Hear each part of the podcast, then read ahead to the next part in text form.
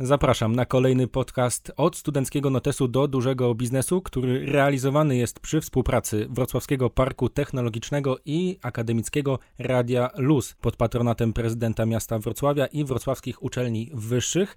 A dzisiaj ze mną w studiu jest dr Paweł Mituła. Dzień dobry. Witam serdecznie. Paweł Mituła, to co mi się udało znaleźć na pana, czy na twój temat? Jak będzie? Na twój temat. Na twój, dobrze. Tak, na twój temat. Współzałożyciel firmy Sovigo i HealthCan, o której dzisiaj porozmawiamy. Z zamiłowania chemik, który posiada doświadczenie w realizacji dużych projektów produkcyjnych w branży chemicznej. W przeszłości zaangażowany był w tworzenie nowego portfolio produktów w największych spółkach chemicznych w Polsce. I tutaj moje pierwsze pytanie, absolwent wielu uczelni, mogę tak powiedzieć? No, czy dwóch to jest wielu, ale tak. Chociaż nie, bo jeszcze były studia podyplomowe, trzech, no ale to no wielu właśnie... to jest tak hucznie brzmi. Bo znalazłem, na pewno kilku. Znalazłem Politechnikę Wrocławską, Uniwersytet Ekonomiczny, Czeską Uczelnię Techniczną w Pradze. To też był tylko staż taki, także okay. To nie kończyłem. Tak. No ale przede wszystkim Uniwersytet Przyrodniczy. Zgadza się. Czyli miejsce, gdzie jeszcze możemy Ciebie spotkać? Tak, jak najbardziej. W chwili obecnej pracuję tam jako adiunkt w Instytucie Inżynierii Środowiska. Fajne są zajęcia ze studentami? No w tej chwili współczuję wszystkim studentom, nawet się pytam, bo ja pamiętając siebie, jaki byłem, to chyba bym nie uczestniczył w zajęciach online. To jest wielka strata przede wszystkim dla studentów, bo jedno z takich fajniejszych rzeczy, która pozostaje, to znajomość, poznawanie różnych ludzi i to strasznie rozwija. No i współczuję tym studentom, że oni cierpią, że nie mają takiej przyjemności i możliwości bytowania wspólnego razem. No to jeżeli zaczynamy od studiów, to na którym etapie tych doświadczeń na studiach i na uniwersytetach, politechnikach i tym podobnych pojawił się pomysł zakładania firmy? Tu muszę przyznać, że jeśli chodzi o pierwsze pomysły, takie zakładanie firmy, to już raczej było, to nie było na studiach, to były troszeczkę inne czasy, kiedy ja jeszcze studiowałem. Nie jestem tak stary, ale jednak to już troszeczkę lat minęło. No i jakby te pierwsze takie studia, czyli Uniwersytet Przyrodniczy i później Politechnika, właściwie to było równolegle, Politechnika Wrocławska, to były czasy takie studenckie, później realizowałem studia doktoranckie i pod koniec tych studiów doktoranckich właściwie po nich brakowało mi takiego przełożenia właśnie na biznes i ja wtedy przeszedłem do przemysłu, tam pracowałem i gdzieś tam pod koniec studiów już właśnie zaczęło mi świtać, że to nie jest to, ja potrzebuję czegoś, gdzie widzę realne wdrożenie i zacząłem jakby nabywać tego doświadczenia pracując w różnych takich większych przedsiębiorstwach, gdzie to sobie bardzo dobrze wspominam. Wtedy gdzieś tam zadecydowałem o tym, żeby założyć własne przedsiębiorstwo. Tutaj pewnie jeszcze za chwilkę będziemy o tym rozmawiali, ale to był ten sygnał, żeby wrócić. Teraz faktycznie pracuję też na uniwersytecie, ale z tym się też wiążą jakby tam inne możliwości. W każdym razie no później i jedną z konkluzji, mam nadzieję, do której dojdziemy, to jest to, że na pewno tak ucząc się na własnych błędach będę starał się was wszystkich zachęcić, żebyście zaczynali jak najszybciej, bo to jest moja taka nauka, że kilka lat to było zmarnowanych i trzeba było wcześniej, może jeszcze ja wtedy nie miałem takiej możliwości, ale wy na pewno macie, tylko może nie wiecie. Dobrze. Czyli błędów było dużo? Czy dużo? Mam nadzieję, że nie, ale kilka na pewno. Coś bym zmienił, ale ja jakby staram się patrzeć optymistycznie w przyszłość, a nie wracać jakby pesymistycznie do tego, co było. A to wszystko podobno zaczęło się gdzieś w jakimś podkarpackim miasteczku. Tak, no my jesteśmy Słowianami, więc gdzieś tam przy jakimś tam bogobojnym napoju. Było faktycznie tak, że jak pracowałem w przemyśle, bardzo sobie też tam jedną taką firmę, którą bym gorąco polecał, ale z tym jest związana historia, że przejęliśmy taką mniejszą firmę i ja tam jeździłem na takie wyjazdy na wschód Polski i tam spędzałem samotnie, było to takie jakby przejęcie takiej jednostki mniejszej. Spędzając samotnie wieczory stwierdziłem, że chyba tutaj gdzieś mój przyjaciel ze studiów przebywa w tej okolicy i tak się zdecydowałem, zadzwoniłem do niego, okazało się, że akurat jest w tej miejscowości, to chodzi o Leżajsk. No i tak się spotkaliśmy. Znana miejscowość, tak. I że tak powiem, usiedliśmy my jakby studiowaliśmy razem, ale to byliśmy w takich jakby, nie to, że się nie przyjaźniliśmy, tylko to wiadomo jakieś grupki i nie mieliśmy tyle może ze sobą wspólnego. Jakoś gdzieś się tam mijaliśmy, później on również realizował doktorat i właściwie nigdy nie mieliśmy chyba takiej okazji szczerej, żeby porozmawiać, co nas interesuje. Wtedy gdzieś tam ja opowiedziałem, czym się zajmuję, on też powiedział, co go interesuje i to były takie podwaliny właśnie, żeby stworzyć Sovigo. To byliśmy na Podkarpaciu, to teraz pytanie, skąd się wziął Wrocław, że akurat w tym mieście chcieliście zakładać firmę? Dobrze, ja od razu się tutaj przyznam, bo będę bronił swojego jakby patriotyzmu lokalnego, że nie jestem wrocławianinem. Przyjechałem tutaj na studia, miasto jest przeurocze, to jest miasto młodych, miasto spotkań, tak, w pełni się pod tym podpisuję. Natomiast, że tak powiem, no, na dłuższy czas zapuściłem tutaj korzenie, jest też blisko w góry, które uwielbiam, więc wszystko fajnie i pracując właśnie względy rodzinne. Ja bym powiedział tak, ze swojej strony względy rodzinne, ponieważ gdzieś pracuję właśnie w tych takich większych korporacjach, jakby rodzinę pozostawiłem tutaj, ale też przede wszystkim znałem potencjał właśnie tego miasta i kiedy pracowałem gdzieś tam dalej i widziałem, jakie możliwości są we Wrocławiu, to stwierdziłem, że jeśli mam coś zakładać, to w miejscu, które gdzieś kojarzę, znam dużo osób i wiem, że ten potencjał mi pozwoli jakby zrealizować moje plany na najbliższe lata. Okej, czyli jesteśmy we Wrocławiu, to w takim razie na którym etapie pojawił się Wrocławski Park Technologiczny? Dobrze, to powiem tak, pracując właśnie, tu pozwolę sobie zacytować, przepraszam, będzie no, troszeczkę reklamy w tej firmie Synthos, tam miałem tworzyć taki właśnie nowy dział, który się rozwija i on zajmuje się troszeczkę nanocząstkami, ale w kierunku kosmetycznym. Ja, że tak powiem, moje zainteresowania zmierzają, też zajmuję się nanocząstkami, to jest moje zainteresowanie, ale w innych kierunkach jakby chciałbym się rozwijać i wtedy, że tak powiem, tworząc tą taką filię, musieliśmy mieć gdzieś takie zaplecze naukowe i techniczne i w grę wchodził Kraków i Wrocław. Jako że nie udało mi się przekonać 3000 osób, żeby zainwestować jakby we Wrocławiu i to rozwijać, no po prostu ta firma ma swoją siedzibę bliżej Krakowa i zdecydowaliśmy się tam na Kraków, więc ja jakby też jeszcze pamiętając o jakby swoich gdzieś tam priorytetach, zdecydowałem się w takim razie opuścić tą firmę, założyć właśnie własną działalność i na etapie tych poszukiwań weryfikowałem, jakie możliwości są we Wrocławskim Parku Technologicznym i będąc przekonanym, że są naprawdę fajne i te warunki są bardzo atrakcyjne, to zdecydowałem się jakby solo zaczynać działać. Może nie solo, tylko właśnie ze wspólnikiem, ale początki to właśnie tak to wyglądało, że wtedy już to był ten start. W takim razie na własną rękę działamy we Wrocławiu, bo są ku temu możliwości, no i czas rozpocząć tą przygodę. Czyli przyszliście razem do Wrocławskiego Parku Technologicznego, powiedzieliście, chcemy badać czy tworzyć nanocząsteczki, bo to musimy też uściślić.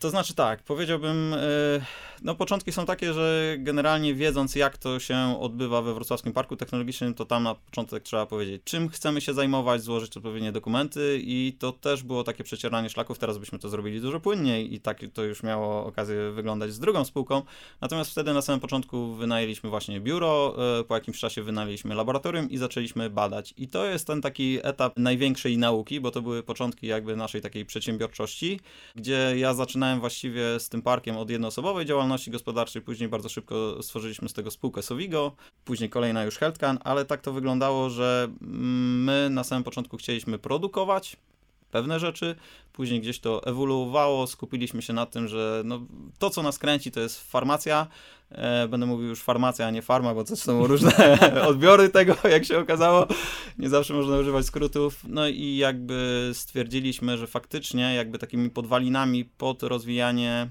nowoczesnych systemów dostarczania leków to musi być analityka, więc masz tutaj w pełni słuszność, że jakby takim meritum i takim fundamentem to jest badanie, że najpierw trzeba się nauczyć badać, interpretować, charakteryzować, a dopiero później to weryfikujemy, zmieniamy w zależności jak to powinno wyglądać, tak, jaki jest cel, ale trzeba umieć to analizować i z tym to, co widzimy, to jest jedno z największych takich wyzwań w tej naszej tematyce, którą się zajmujemy w Sovigo. Jakie były pierwsze takie bariery, kamienie milowe do przejścia w momencie zakładania firmy i rozwijania jej w inkubatorze przedsiębiorczości przy Parku Technologicznym? To znaczy tak, tutaj bym, jako że podcast dotyczy też właśnie współpracy i możliwości dla Was, mam nadzieję słuchacze, tutaj do współdziałania we Wrocławskim Parku Technologicznym, to ja bym powiedział, że olbrzymia pomoc ze strony DAIP-u, czyli tego Dolnośląskiego Akademickiego Inkubatora Przedsiębiorczości we wszelkich formalnościach. Wszelkie te jakby dokumenty, to jest zupełnie inny świat. Ja pozwolę sobie, nie chcę tutaj sobie robić wrogów, ale to jak myślimy sobie o urzędach i jak wyglądają te sprawy urzędowe, czy czasami coś staramy się załatwić właśnie na uczelniach, no to tam zupełnie inaczej ten człowiek, student jest traktowany i to było takie miłe, podkreślam, bardzo miłe zaskoczenie, że tutaj każdy jakby przychylnie takie dokumenty na maila, wszystko, to należy tak uzupełnić, to należy tutaj dostarczyć, ja to zrobię za ciebie, wystarczy, żebyś tylko się pojawił, podpisał i tak dalej, wszystko co możemy to wypełnimy, także świetnie jeśli chodzi o zakładanie działalności i tutaj przekierowanie, no wszelka taka pomoc to była, jeśli chodzi o wszystkie sprawy formalne, to park świadczy, jakby jest otwarty i jest dla ciebie na wyciągnięcie ręki, służy, jest bardzo pomocny. Natomiast myślę, że w tym takim pierwszym okresie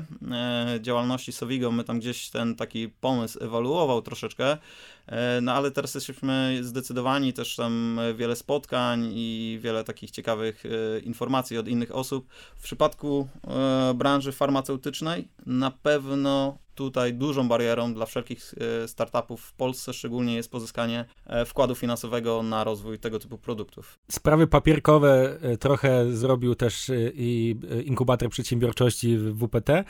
Wy mogliście skupić się na badaniach nanonośników lipidowych. To jest ciężkie sformułowanie, ale podobno coś, co może zrewolucjonizować rynek farmaceutyczny i też leczenie późniejsze? Bez wątpienia tak. Ja tutaj czym się zajmuję Sovigo? To żeby tak przybliżyć, to jest takie, tworzymy nowoczesne systemy celowanego dostarczania leków, ale o co chodzi? Generalnie nie jest to tak, że my odkrywamy nowe cząsteczki, które będą nowym lekiem. Nie, my raczej na portfolio bierzemy związki, które już są odkryte, które leczą, tylko niestety mają bardzo dużo skutków ubocznych. Ja sobie pozwolę tutaj nawiązać do jakby chemioterapii i walki z nowotworami. No, jeśli ktoś mi powie, bo kocham jakby chemię, czy chemioterapia jest zła, to bym powiedział, nie, no ona jest doskonała, ona potrafi zabić nowotwór. Faktem jest, że czasami zabija też pacjenta. No i to jakby ze sobą nie współdziała. No i chodzi o to, że tym, czym my się zajmujemy, właśnie szukamy jakby takich leków, które naprawdę mają fajne działanie, ale niestety też mają dużo skutków ubocznych. I naszą ideą jest to, że tworzymy bardziej zaawansowane formy dostarczania tych leków i poszedłbym już tu w stronę, jak teraz jest popularny wydruk 3D, że faktycznie zajmujemy się, wiadomo, że pewnie tam część studentów kojarzy chociażby z biologii, że jest coś takiego jak enzym, klucz do zamku, że to gdzieś tam powinno pasować i to gdzieś tam musi mieć swoją odpowiednią strukturę. Tak, ale same związki, jakby te takie proste związki chemiczne też wpływają, jakby ich efektywność zależy od tej formy podaży i my tworzymy takie leki, tak bym to nazwał, trójwymiarowe, więc związek chemiczny to jest wciąż ten sam związek chemiczny, tylko my go odpowiednio tworzymy dla niego opakowanie, które modyfikujemy, czyli jak gdzieś wysyłamy paczkę, to bardzo precyzyjnie piszemy adres, do których drzwi należy zapukać, żeby to właśnie dotarło tam. W chwili obecnej większość z metod leczenia polega na tym, że ta dawka jest dostarczana znacznie większa, żeby dostarczyć gdzieś do zmienionego chorobowo, nie wiem, miejsca w organizmie, jakiejś organeli, to dajemy bardzo duże dawki, bo wiemy, że część z tych z tej ilości leków rozchodzi po całym organizmie, gdzieś błądzi, a że tak powiem akumulując się tam może wywołać skutki uboczne. My staramy się obniżać tą dawkę, przez to zwiększając jej efektywność, że dodajemy bardzo mało, ale w ściśle konkretne miejsce, chroniąc jakby organizm i właśnie też niwelujemy te skutki uboczne. To jest naszą intencją. Lipidy to są jedne ze związków, które używamy i tu bym powiedział, że na pewno najwięcej osób kojarzy coś takiego jak lipidy, to znaczy liposomy, micele. Natomiast my, że tak powiem, tu nie odkrywając całego swojego portfolio, jakby to są takie podstawowe rzeczy, my troszeczkę poszliśmy dalej, bo na przestrzeni ostatniej dekady, czy nawet 2 dekad to bardzo ewoluowało i są dużo bardziej zaawansowane właśnie takie supramolekuły, którymi się zajmujemy i właśnie je modyfikujemy, optymalizujemy. Tak, tak. Trochę mi na myśl przyszły stare reklamy leków, gdzie ta tabletka wiedziała dokładnie, gdzie dojść, do którego miejsca bólu, ale wy próbujecie właśnie stworzyć coś takiego, co idealnie działa na daną komórkę, ale nic dookoła innego nie uszkadza. Tak, z tego taka, co taka rozumiem. Jest idea. Przede wszystkim w chwili obecnej jakby zajmujemy się przewlekłymi stanami zapalnymi jelit. Tu chodzi o 2 choroby. Chorobę wrzodziejącego jelita grubego i chorobę leśniewskiego krona. I tutaj to najczęściej dotyczy właśnie jelita pokarmowego, głównie grubego, jak i cienkiego, no ale chodzi o to, żeby nie dostarczać tych związków. Są pewne takie podstawowe techniki, żeby dostarczyć to już jakby głównie do tego jelita, ale też nie konkretnie w dane miejsce, którego dotyczy choroba. To są takie bardzo przykre, nie chcę tutaj iść jakby w tą stronę medyczną, ale to tak jakby takie obdarcia jelita pokarmowego wewnątrz, bardzo bolące i takie naprzykrzające się, uniemożliwiające często funkcjonowanie w społeczeństwie dla tych osób. Natomiast polega to na tym, że jeśli to ma gdzieś działać w jelicie, to bardzo często już są technologie, które pozwalają jakby skierować głównie tą frakcję do jelita. Są jakieś osłonki na takie tabletki, natomiast już to jelito wiemy, że ono jest dość długie i chodzi o to, żeby tylko w tych miejscach, gdzie pojawiają się te stany zapalne, żeby tylko tamten lek się uwalniał. My analizujemy jaka sytuacja tam się znajduje, jakie są czynniki, objawy, bo to najczęściej się wiąże z jakimiś tam enzymami, jakieś parametry fizykochemiczne się zmieniają, które odbiegają totalnie od tej homeostazy jakby zdrowej osoby. No i staramy się to, często to też jakieś mikroorganizmy, staramy się jakby te takie markery wykorzystywać, żeby nasze te cząsteczki się właśnie tam przyklejały, tam uwalniały i żeby to tylko tam działało. Dzięki temu też zmniejszamy jakby ilość tego leku i chronimy pacjenta. A w jakiej formie ten lek powstaje? No bo jelito grube to jest dosyć już daleki etap układu pokarmowego, więc to są tabletki, to są zastrzyki, tu od razu kroplówki. Powiem, że my jakby skupiamy się na dość trudnym obszarze zastosowania, podawania naszych leków, bo wybraliśmy właśnie doustne podawanie leków. To jest jakby nie patrzeć, że zawsze też pytamy, tu trzeba zrozumieć trzy strony. Z jednej strony pacjent, który w naszym przypadku to zawsze tu powinna być gdzieś jakaś taka podstawa, lekarz, który gdzieś tam koordynuje i naprowadza tego, kieruje jakby procesem leczenia dla tego pacjenta, no i też nazwijmy to w Polsce, no, Narodowy Fundusz Zdrowia, który gdzieś tam no, też ma coś do powiedzenia, tak, więc trzeba tutaj jakby te trzy strony pogodzić. Natomiast z punktu widzenia pacjenta, no to pacjentowi też zależy, żeby to było jak najbardziej dostosowane dla jego komfortu, życia, sposób podaży. I my tutaj wybraliśmy właśnie drogę doustną. Podajemy to w postaci takich, to znaczy podajemy. No, na razie opracowujemy te nasze nanocząstki, ale z tego tworzymy taki proszek, który później jest zamykany do tabletek. Mamy też taką możliwość, żeby to było przyjmowanie w postaci płynów, też drogą doustną, bo część na przykład pacjentów, już nie mówię o strzykawce, tak, i o zastrzyku, ale część osób ma nawet problemy z przełykaniem tabletek, więc jest to możliwość, żeby nasze takie rozwiązania stosować w postaci płynów. Niemniej jednak tutaj no, trzeba patrzeć, że przemysł ma swoje wyznaczniki i ten termin przydatności. Jednak w postaci płynnej to jest trudniej utrzymać jakby długą stabilność, mówimy o minimum 2 latach takich leków, więc jednak jesteśmy skupieni, żeby tworzyć proszki, które później są zamykane w tabletkach. To w jakiej fazie już teraz prac nad tym jesteście? My jesteśmy na etapie proof of concept.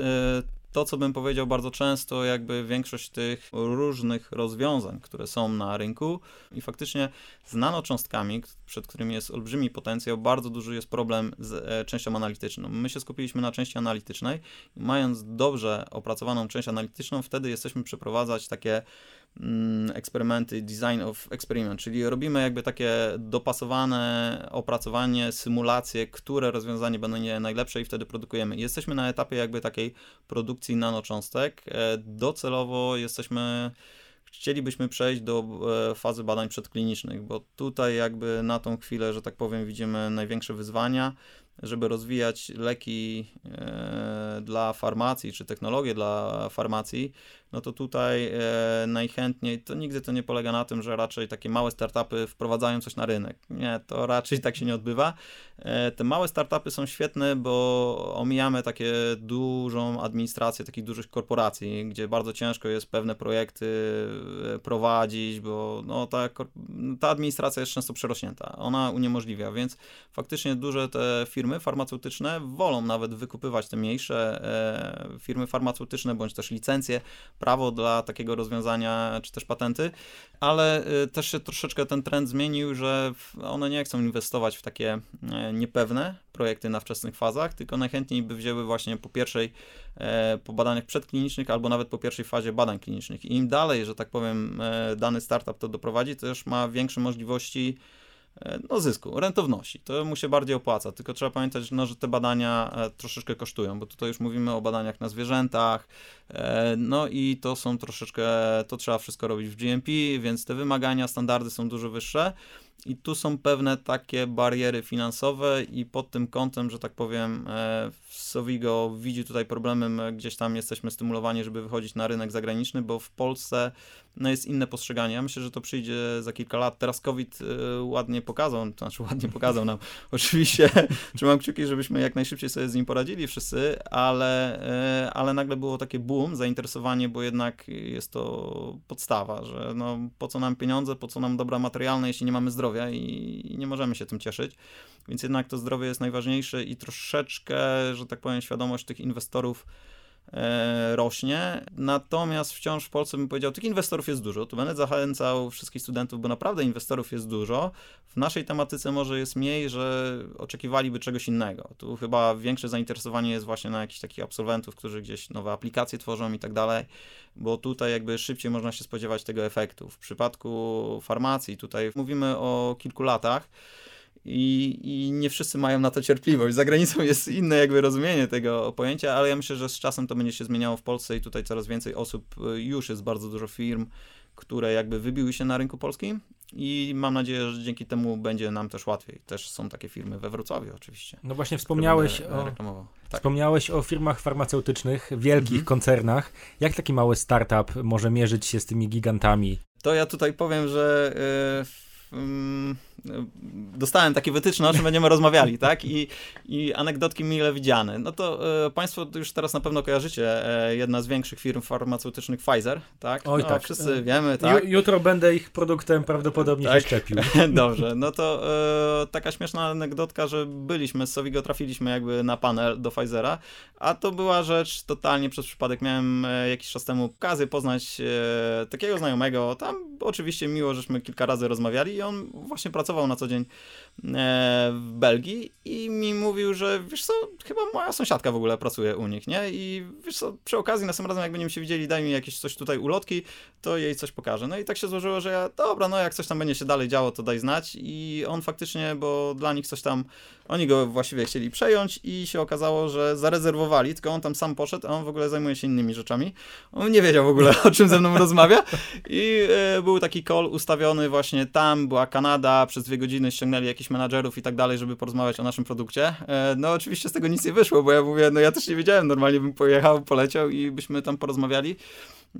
No ale taki feedback to też mieliśmy, że oczekiwaliby czegoś na dalszym etapie, czyli fajnie, żebyśmy już te badania pociągnęli, ale to jak słyszycie, to można trafić do tych największych.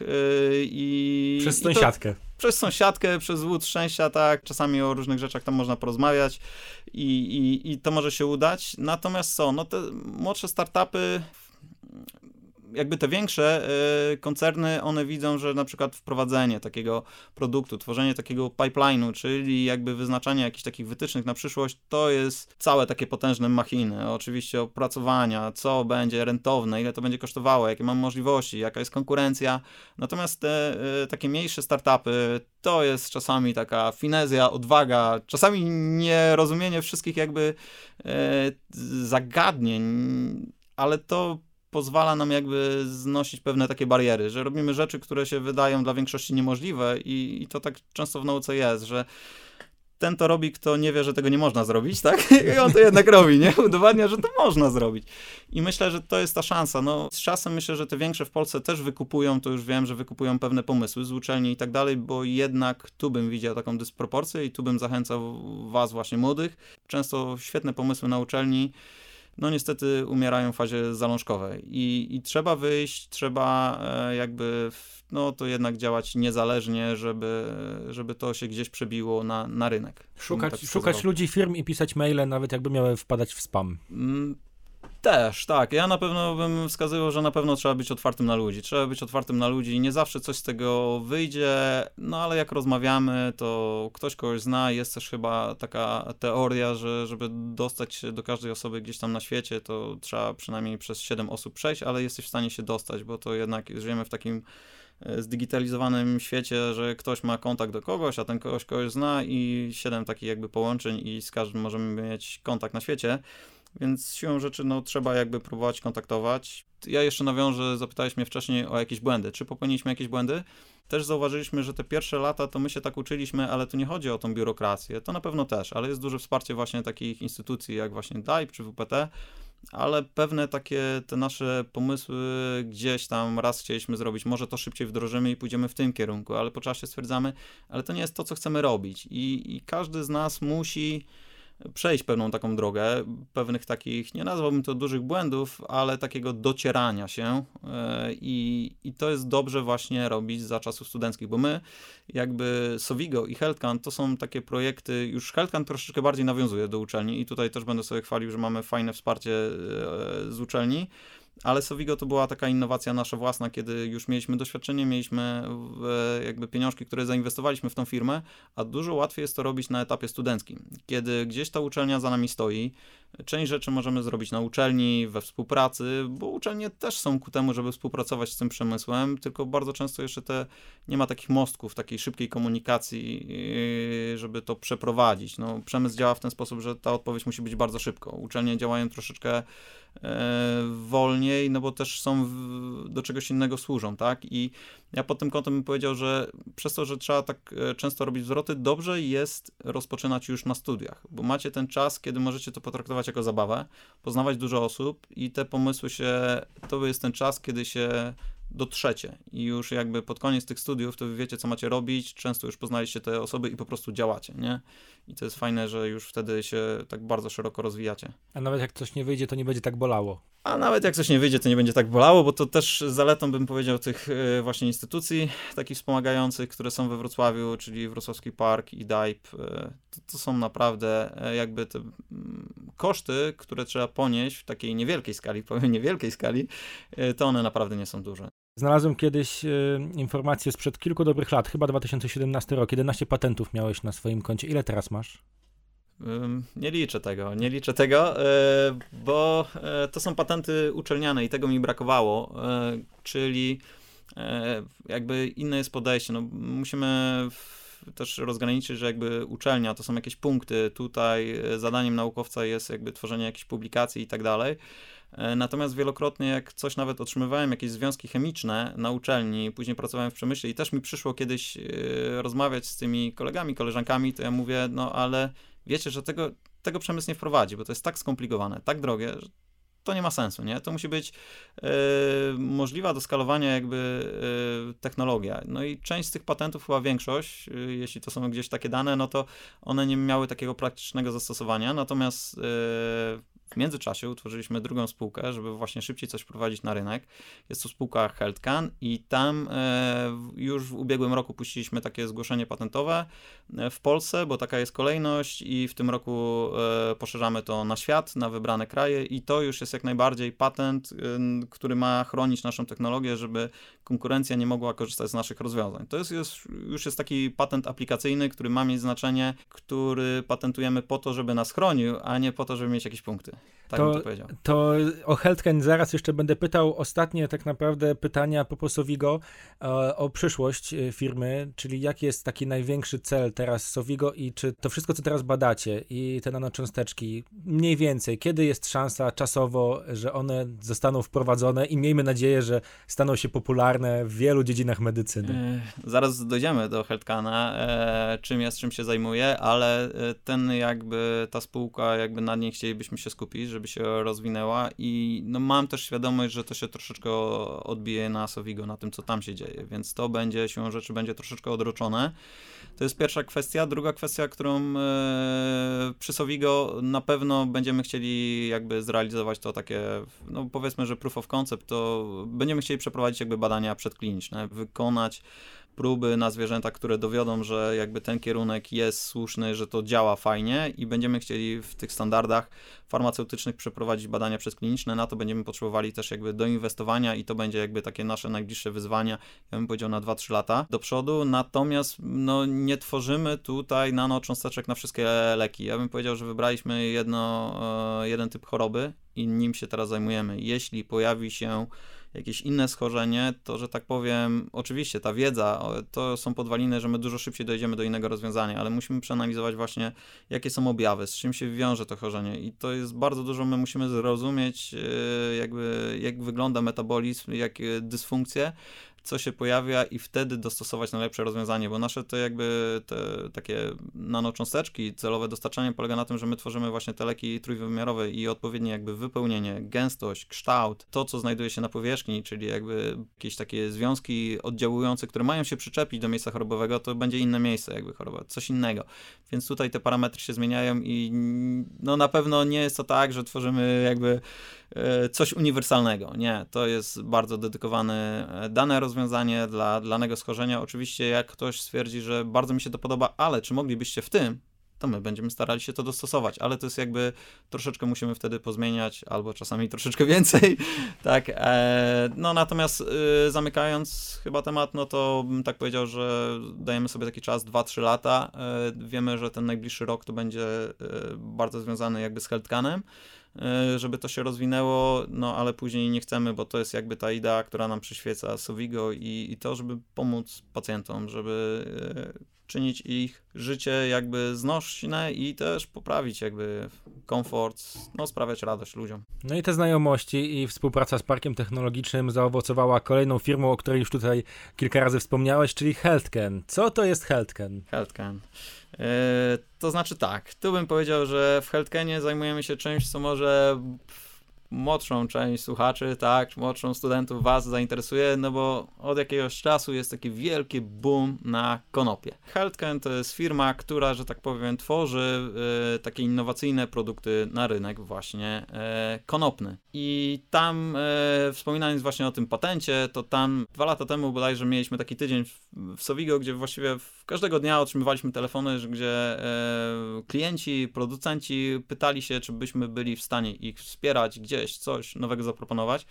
No i my tak, no tak, jesteśmy w stanie, ale zajmujemy się czymś innym. No i w końcu przez to, że opowiadałem, że są jakieś bariery, żeby rozwijać taki przemysł farmaceutyczny, tutaj te finansowe, to stwierdziliśmy, otworzymy drugą spółkę, bo to jest takie klasyczne podejście. Jeśli klient czegoś oczekuje, daj mu to i on to kupi, tak? Nie szukasz jakby tego nabywcy, bo Sovigo to my coś chcemy zaproponować, natomiast HealthCan to przede wszystkim jest klient i on potrzebuje fajnego produktu, który spełni jego oczekiwania i przede wszystkim tam rozwijamy produkty, które są w pełni rozpuszczalne w napojach. Ja osobiście nie jestem palaczem i chyba też tak nie kręci mnie no w ogóle ta forma, więc stwierdziłem, to musimy zrobić coś, co jest rozpuszczalne w napojach. Ja oczywiście tutaj żartuję, ale tak, no skoro nie lubimy palenia, to zróbmy coś, co się rozpuszcza w wodzie. I od razu tutaj powiem, bo na pewno z tych konopi to znane są 2 takie związki główne. THC, o którym tutaj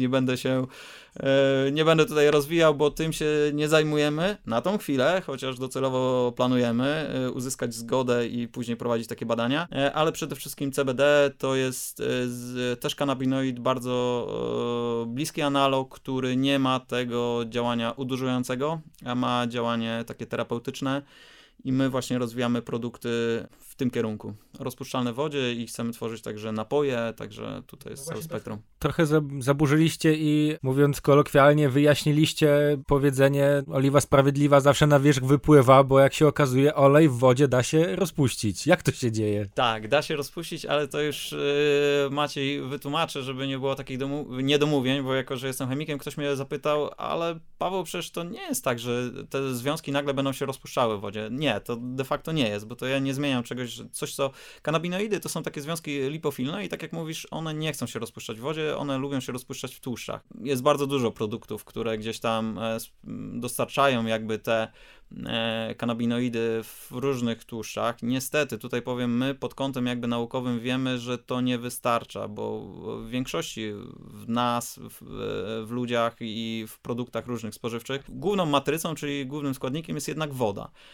Natomiast te związki biologicznie aktywne najczęściej one rozpuszczają się w tłuszczach, więc żeby dostarczyć je do organizmu, trzeba coś zrobić, żeby one się rozpuszczały w tej wodzie. Samo rozpuszczanie w tłuszczach jakby daje za mało i my nie rozpuszczamy jakby samego związku w wodzie, natomiast znowu tworzymy tutaj odpowiednie takie 3D cząsteczki, ale bardzo niewielkie. To są najczęściej nanocząsteczki. W naszym przewodzie pokarmowym wnikają, pomijają gdzieś tam wątrobę, więc zwiększamy tą efektywność i one tam później są trawione, czyli to sam tłuszcz normalnie on by się nie rozpuścił w wodzie, ale przez to, że my tworzymy takie nanocząstki i jeszcze odpowiednio je jakby opłaszczamy, to powoduje, że one są rozpuszczalne w wodzie i wtedy ta cała otoczka, ona się z czasem rozpuszcza, ale to już zostaje jakby w tej takiej fazie, która, no bym powiedział, w ośrodku, z którego my możemy czerpać jakby bogobojne tam związki dla naszego życia, tak? Czyli wykorzystujemy to. Także przerabiamy jakby te związki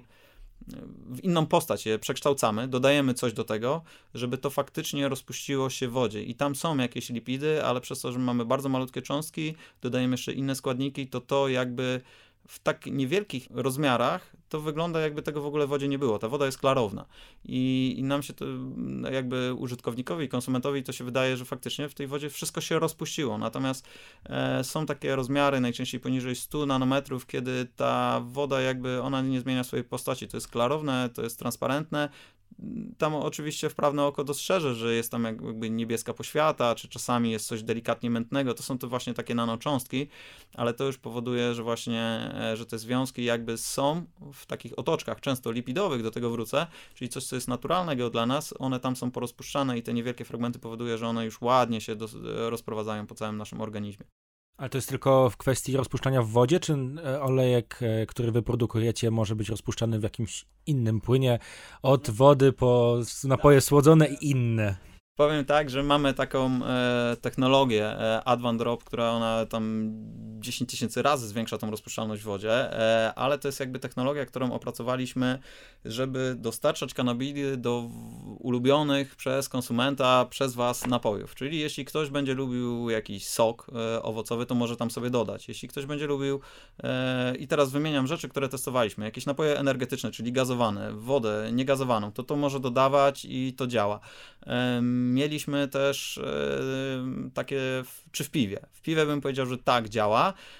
Testowaliśmy w piwach, które mają poniżej 5%, no i też testowaliśmy w takich napojach wyskokowych, czyli powyżej pewnej ilości, no to takie standardowe gdzieś 40, ale to wtedy od razu powiem, że zmieniamy troszeczkę technologię. Wtedy zmieniamy technologię, bo to nigdy nie jest tak, że coś się stworzy uniwersalnego. Dużo lepiej jest mieć technologie dedykowane i dla takich napojów mamy troszeczkę inne rozwiązania, które temu pomagają i jeszcze inne rozwiązania mamy pod kątem napojów, bo jedno zastosowanie jest to, z którego wyszliśmy. To stwierdziliśmy, że konsument, różne są osoby, ktoś będzie lubił, teraz użyję, tutaj zareklamuję, ale wiem, że są jacyś zwolennicy gdzieś tam Coca-Coli i są też Pepsi. Tak.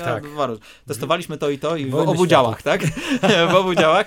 Natomiast wiem, że my jakby chcieliśmy się skupić właśnie na takich osobach, które mają swoje ulubione napoje i sobie do tego dodadzą i będą kosztowali te swoje ulubione napoje. Natomiast wychodząc jakby tak, otwierając się na te rynki, na tych potencjalnych klientów, ale to powiem B2B, czyli rozmawiamy z producentami też napojów, no to oni chcieli dodawać nasze związki na etapie przygotowania napojów, czyli jeśli mamy jakąś butelkę zamkniętą, mamy puszkę zamkniętą, to są troszeczkę inne wymogi prawne i tam też jest inna technologia. My to wciąż nazywamy AdvanDrop, ale BEF to jest dla nas taka nomenklatura, czyli wtedy tworzymy jakby surowce, które przechodzą, najczęściej tu wspomnę, że przechodzą pasteryzację, bo te napoje są pasteryzowane po to, żeby tam nic nie wyrosło, bo to jest duża, termin ważności to jest minimum tam 2 lata, więc tam jest troszeczkę inna technologia, żeby to spełniło swoją funkcję, ale też przede wszystkim są inne uwarunkowania prawne. Innych składników można użyć i to w tym celu żeśmy stworzyli, mamy w tej chwili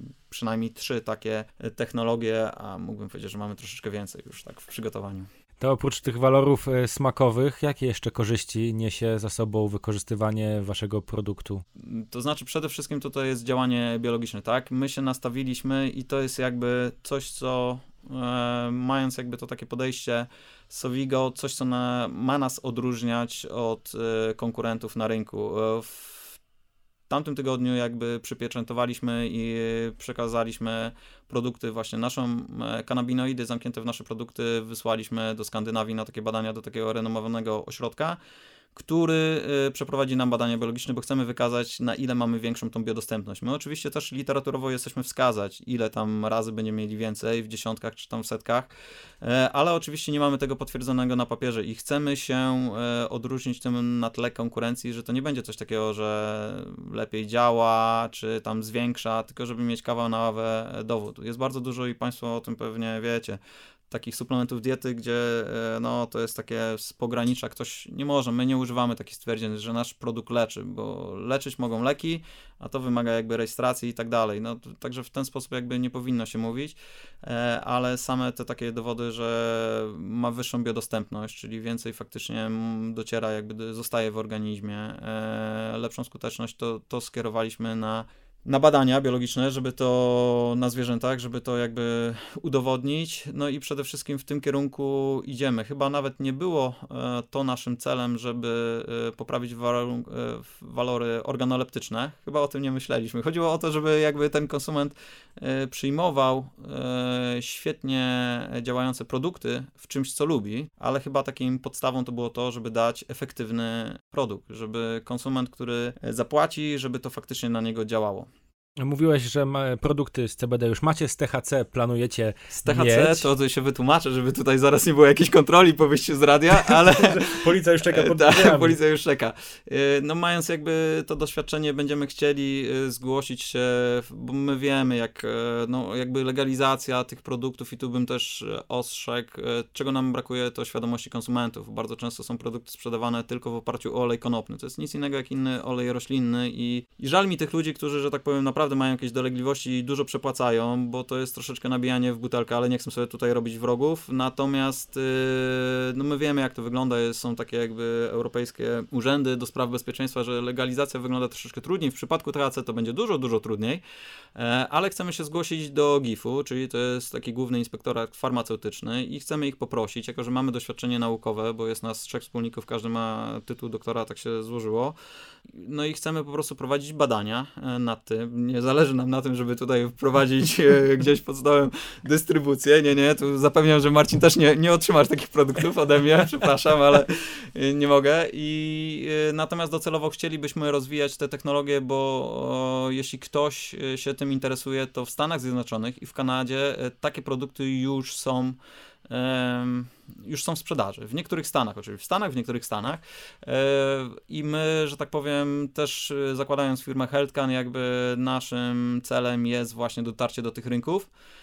Liczymy się z tym, że jednak ten ocean, no to nie ma sensu czasami produktów transportować, tylko byłoby fajnie zrobić sobie jakąś filię i tam produkować, a jakbyśmy mogli tam produkować w jakimś fajnym stanie, to moglibyśmy też portfolio naszych produktów zwiększyć, ale chcielibyśmy to jednak takie badania prowadzić we Wrocławiu, żeby się Wrocław rozwijał, żeby to było to centrum, a z czasem mam nadzieję, że jak to zostanie zalegalizowane, to również będą takie napoje na przykład w Polsce, bo tutaj z wiedzy przyjaciela z firmy farmaceutycznej kiedyś już my rozmawiali i on właśnie użył takiego przykładu, że etanol jest dużo bardziej toksyczny niż kanabinoidy.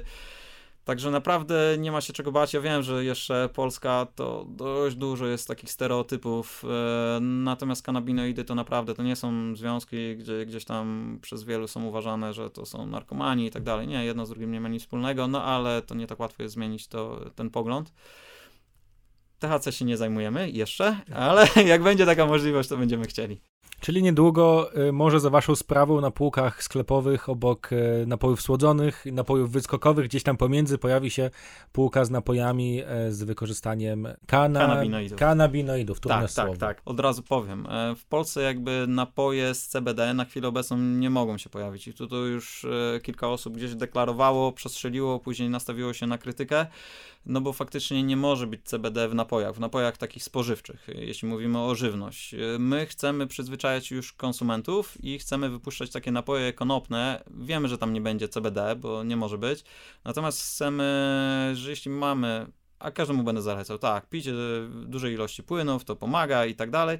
No i zawsze chcemy tworzyć takie napoje konopne, które będą czymś takim jak piwo free, czyli jeszcze bez alkoholu.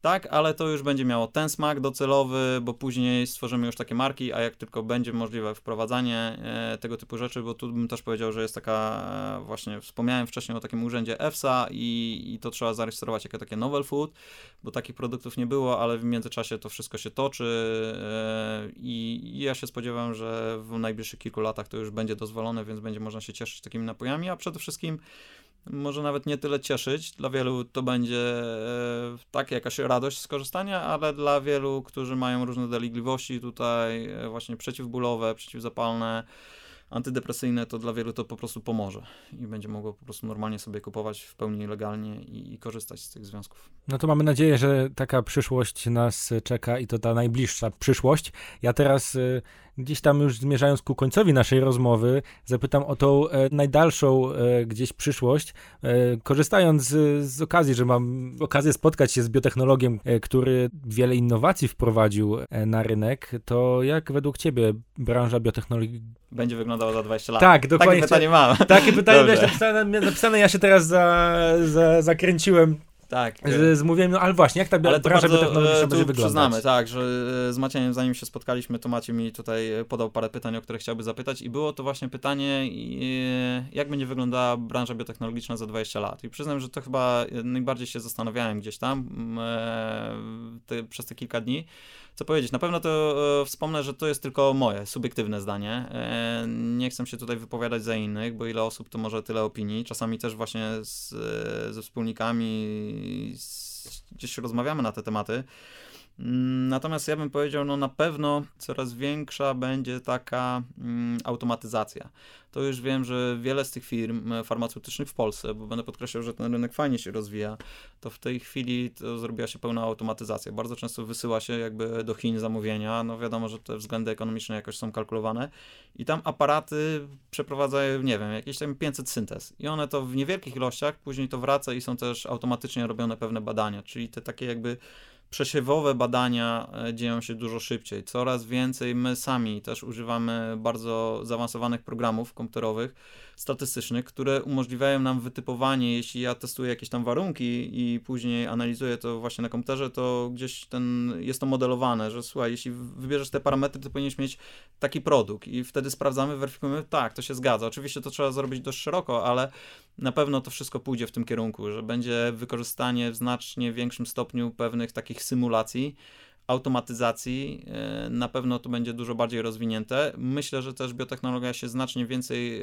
rozwinie, to już widzę trend ku temu, no widzimy czym jest pandemia, bardzo dużo to jest też taki, bo o wielu rzeczach się nie mówi, póki gdzieś nie są namacalne, ale wiele bakterii się uodporniło już na antybiotyki i to też jest wyzwanie dla wielu grup, dla tych firm farmaceutycznych. No myślę, że coraz więcej będzie takich małych przedsiębiorstw, małych startupów. To jest szansa właśnie dla was, dla młodych, bo dużo łatwiej, te grupy są takie dużo aktywniejsze. Tam się w ciągu coś, co w dużym, pomimo tego, że grupa liczy sobie 30 osób, w jakiejś tam, mówię grupa, tylko w firmie gdzieś tam farmaceutycznej, czy w większej firmie jest 30 badaczy, tam jest jakiś kierownik, specjalista od tego, analityk, no ale oni na przykład jakiś projekt realizują w 2 lata, a w takiej grupie jakby bym powiedział, takich freaków, nie mówić szaleńców, tak, no to nie wiem, 3-4 osoby są w stanie to zrobić na przykład w 3 miesiące, a nie 2 lata, tak? Ale one nie są ograniczone tym, że jakieś tam procedury wiadomo, że później przy jakby sprzedaży tego, to jest dość dużo już wtedy takiej biurokracji, my to też gdzieś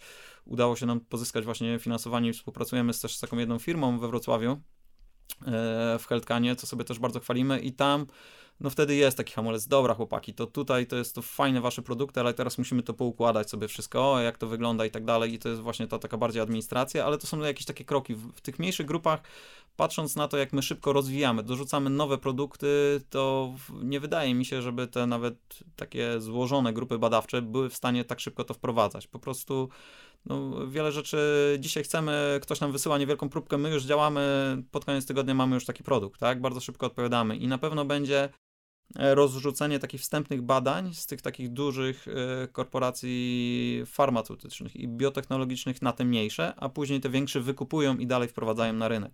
Więc to jest szansa na mniejsze jednostki i na pewno to zaawansowanie, wykorzystanie jakby komputerów będzie większe. Ja też widzę, że coraz jesteśmy bardziej świadomi tego, że nie patrzymy tylko jako związek chemiczny, tylko bardziej kompleksowo. Właśnie ta struktura, jak wygląda ten lek, czy możemy postać leku, amorficzność, czyli jak to w środku wygląda, przenika przez siebie. Coraz więcej takich mamy możliwości badania, odkrywania i jakby polepszania. Czyli z jednej strony symbioza człowieka z komputerem, a z drugiej grupa młodej, świeżej krwi, która otwiera startupy, tak, jak grzyby po deszczu i one. I chociaż nie wiem, po co im to oni właśnie wyznaczą, że jak ten świat będzie wyglądał, ale to jest jak najbardziej pozytywne. To są, nie ma się czego bać, trzeba sięgać po te wyzwania, wiele rzeczy gdzieś tam, po prostu trzeba zmagać się z tym, ścierać się z tym i się douczycie, bo jakby no, świat się też zmienia i, że tak powiem, to co ja dzisiaj powiem, może właśnie za te 20 lat już tak nie wyglądać, tak? I to nie będzie jakby prorocze, zobaczymy na pewno, no na pewno to szybko się zmienia i że tak powiem, na pewno bym powiedział, coraz większa jest interdyscyplinarność. O, to jeszcze bym dorzucił, że biotechnologia nie będzie tylko taką dziedziną zamkniętą, tylko coraz więcej nauk się ze sobą przenika. No to na sam koniec, podsumowując całe nasze spotkanie, które gdzieś tam clou tego spotkania było to, żeby zainspirować młodych do zakładania biznesów, do otwierania tych studenckich notesów albo do wyjazdu na Podkarpacie, jak to w twoim przypadku było, to taka może nie jedna jedyna, ale najważniejsza rada tym, którzy teraz właśnie gdzieś tam mają z tyłu głowy ten pomysł. To ja bym powiedział nie bać się i nie nazwałbym tutaj porażek, tylko powiedzieć nie bać się błędów, bo każdy błąd to jest szansa, żeby coś zrobić następnym razem lepiej i po prostu potrzeba tego doświadczenia i im szybciej zaczniecie, to ja bym powiedział, to tym lepiej, bo to jest najlepszy czas na poznawanie wielu osób, stworzenie sobie fajnego zespołu na przyszłość i z takich rzeczy, no mówię, nie lubię patrzeć gdzieś na swoje błędy, ale gdybym żył jeszcze raz i wiedział to, co wiem, to na pewno szybciej bym założył, zgłosiłbym się do WPT i założyłbym tą własną działalność i to też widzimy, że kilka szans nam minęło koło nosa, bo po prostu zbyt późno, że tak powiem, coś zaczęliśmy robić i uważam, wy jesteście młodymi, energetyczni, teraz mi zabrakło słowa, ale pełnymi energii ludźmi, tak? I na pewno, że tak powiem, jesteście w stanie, nie bójcie się, was gdzieś tam ten potencjał jest olbrzymi i powinniście się odważyć, spróbować. Zawsze możecie otworzyć później coś innego, to zamknąć albo gdzieś pozbierać jeszcze doświadczenia, ale jak nie spróbujecie, to nie będziecie wiedzieli. Doktor Paweł Mituła dzisiaj był moim gościem w podcaście Od studenckiego notesu do dużego biznesu. Dzięki wielkie. Dziękuję bardzo. A ja nazywam się Maciej Chruściak i zapraszam na kolejne odsłony podcastu. Wszystkie rozmowy pojawią się na stronie internetowej Akademickiego Radia Luz oraz kanałach YouTube i Spotify Wrocławskiego Parku Technologicznego.